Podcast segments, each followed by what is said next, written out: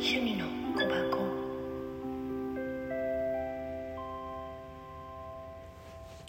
はい。本日はウルフムーンになります。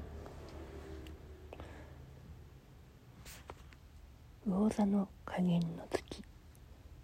話すよりも感じる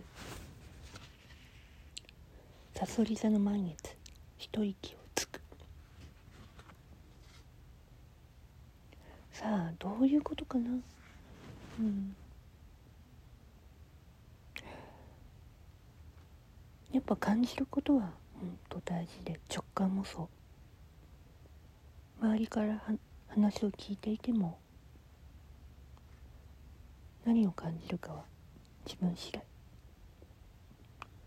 伝えなきゃいけないことはいっぱいある。待ってる人たちもいると思うよ。とどまっちゃダメ。感じたことをちゃんと話すこと。それが大事。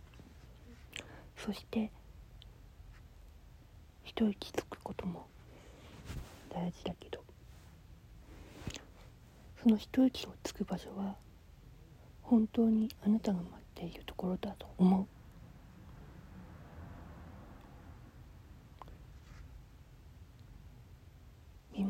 守ってくれてる人がいるんじゃないのかな。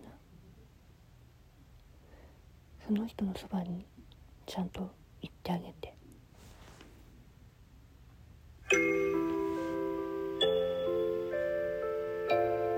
美咲の趣味の小箱。